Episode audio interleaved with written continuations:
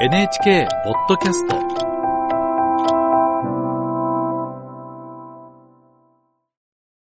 朗読。アナウンサーが読む。江戸川乱歩。人間椅子。第1回。朗読は私久保田由香と。井上二郎です。人間椅子。よしこは毎朝夫の登庁を見送ってしまうとそれはいつも10時を過ぎるのだがやっと自分の体になって洋館の方の夫と共用の書斎へ閉じこもるのが例になっていた。そこで彼女は今経雑誌のこの夏の増大号に載せるための長い創作に取り掛かっているのだった。美しい慶州作家としての彼女はこの頃では外務省書記官である福君の影を薄く思わせるほども有名になっていた。彼女のところへは毎日のように未知の崇拝者たちからの手紙が幾通となく送られてきた。今朝とても彼女は書斎の机の前に座ると仕事に取り掛かる前にまずそれらの未知の人々からの手紙に目を通さねばならなかった。それはいずれも決まりきったようにつまらぬ文句のものばかりであったが彼女は女の優しい心遣いからどのような手紙であろうとも自分に宛てられたものはともかくも一通りは読んでみることにしていた。簡単なものから先にして二通の封書と一葉のハガキを見てしまうと後にはかさ高い原稿らしい一通が残った。別段通知の手紙はもらっていないけれどそうして突然原稿を送ってくる例はこれまでにもよくあることだった。それは多くの場合長々しく退屈極まる代物であったけれど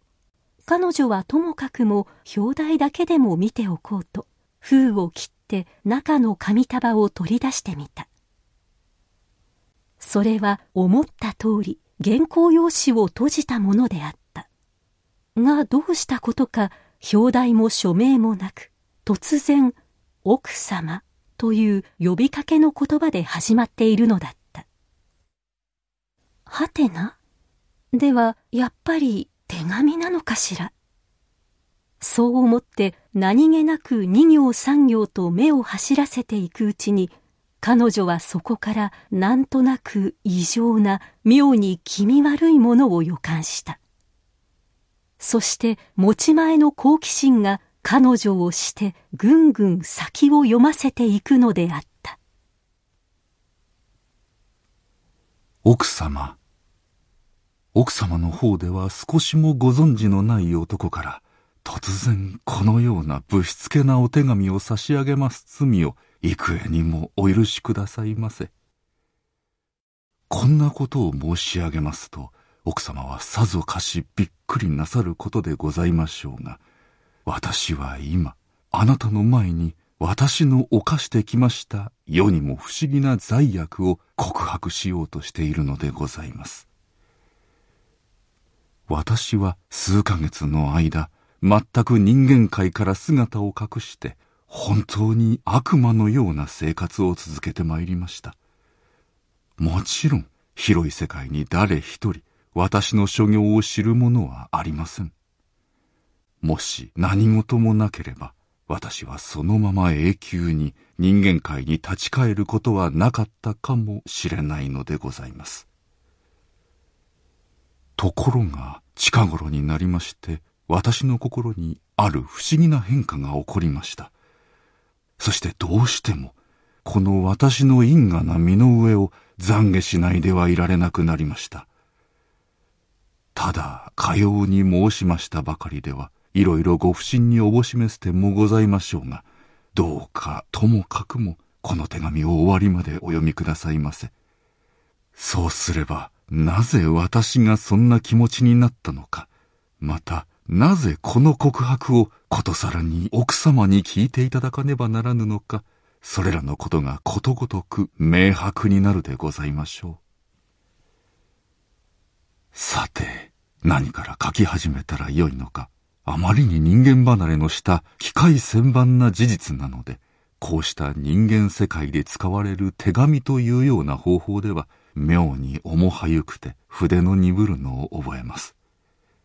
でも迷っていても仕方がございません。ともかくも事の起こりから順を追って書いていくことにいたしましょう。私は生まれつき世にも醜い要望の持ち主でございます。これをどうかはっきりと覚えなすっておいてくださいませ。そうでないと、もしあなたがこのぶしつけな願いを入れて私にお会いくださいました場合、たださえ醜い私の顔が長い月日の不健康な生活のために二目と見られぬひどい姿になっているのを何の予備知識もなしにあなたに見られるのは私としては耐え難いことでございます。私という男はなんと因果な生まれつきなのでありましょう。そんな醜い要望を持ちながら胸の中では人知れず世にも激しい情熱を燃やしていたのでございます。私はお化けのような顔をしたその上ごく貧乏な一職人に過ぎない私の現実を忘れて身の程知らぬ甘美な贅沢な主従様々の夢に憧れていたのでございます。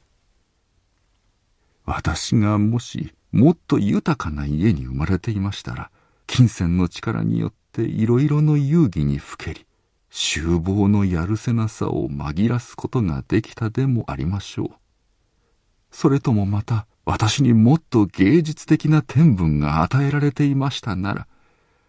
例えば美しいシーカによって、この世の味気なさを忘れることができたでもありましょう。しかし、不幸な私はいずれの恵みにも良くすることができず、哀れな一家具職人の子として、親譲りの仕事によって、その日その日の暮らしを立ててゆくほかはないのでございました。私の専門は様々な椅子を作ることでありました。私の作った椅子はどんな難しい注文主にもきっと気に入るというので、紹介でも私には特別に目をかけて、仕事も上物ばかりを回してくれておりました。そんな上物になりますと、もたれや肘掛けの彫り物にいろいろ難しい注文があったり、クッションの具合、各部の寸法などに微妙な好みがあったりして、それを作る者にはちょっと素人の想像できないような苦心がいるのでございますが、でも苦心をすればしただけ出来上がった時の嬉しさというものはありません。生意気を申すようですけれど、その心持ちは芸術家が立派な作品を完成した時の喜びにも比ぶべきものではないかと存じます。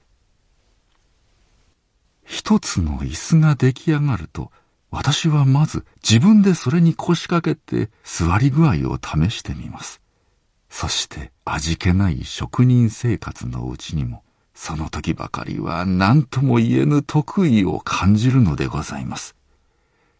そこへはどのような高貴の方が、あるいはどのような美しい方がおかけなさることか。こんな立派な椅子を注文なさるほどのお屋敷だから、そこにはきっとこの椅子にふさわしい贅沢な部屋があるのだろう。壁には定めし、有名な画家の油絵がかかり、天井からは偉大な宝石のようなシャンデリアが下がっているに違いない。床には高価な絨毯が敷き詰めてあるだろう。そしてこの椅子の前のテーブルには目の覚めるような西洋草花が甘美な香りを放って咲き乱れていることであろう。そんな妄想にふけっていますと、なんだかこう自分がその立派な部屋の主にでもなったような気がして、ほんの一瞬間ではありますけれど、何とも形容のできない楽しい気持ちになるのでございます。私の儚い妄想は名を止めどもなく増長してまいります。この私が貧乏な醜い一職人に過ぎないこの私が妄想の世界では気高い貴公子になって私の作った立派な椅子に腰掛けているのでございます。そしてその傍らにはいつも私の夢に出てくる美しい私の恋人がにおやかに微笑みながら私の話に聞き入っております。そればかりではありません。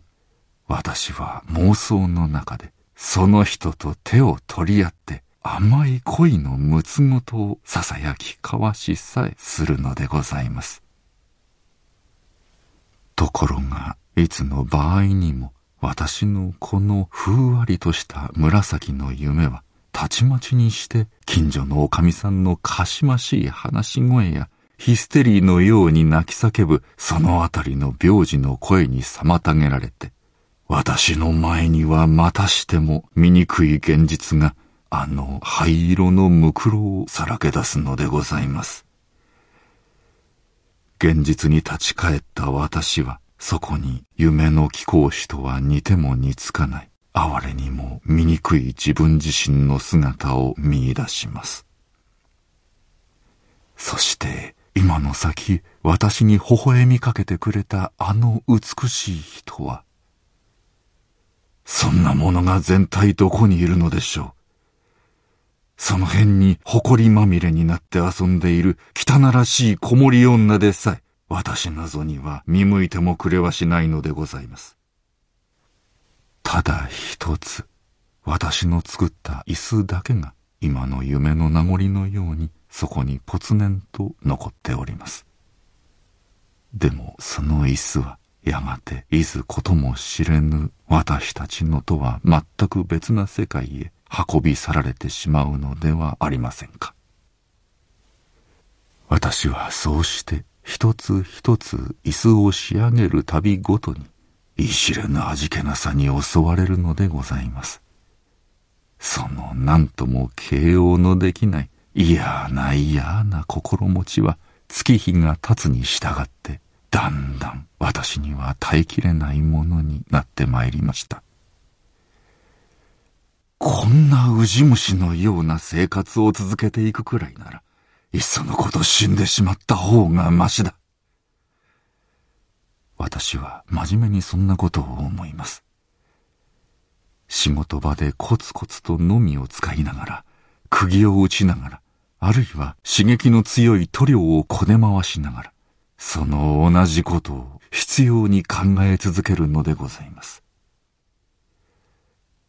だが待てよ。死んでしまうくらいなら、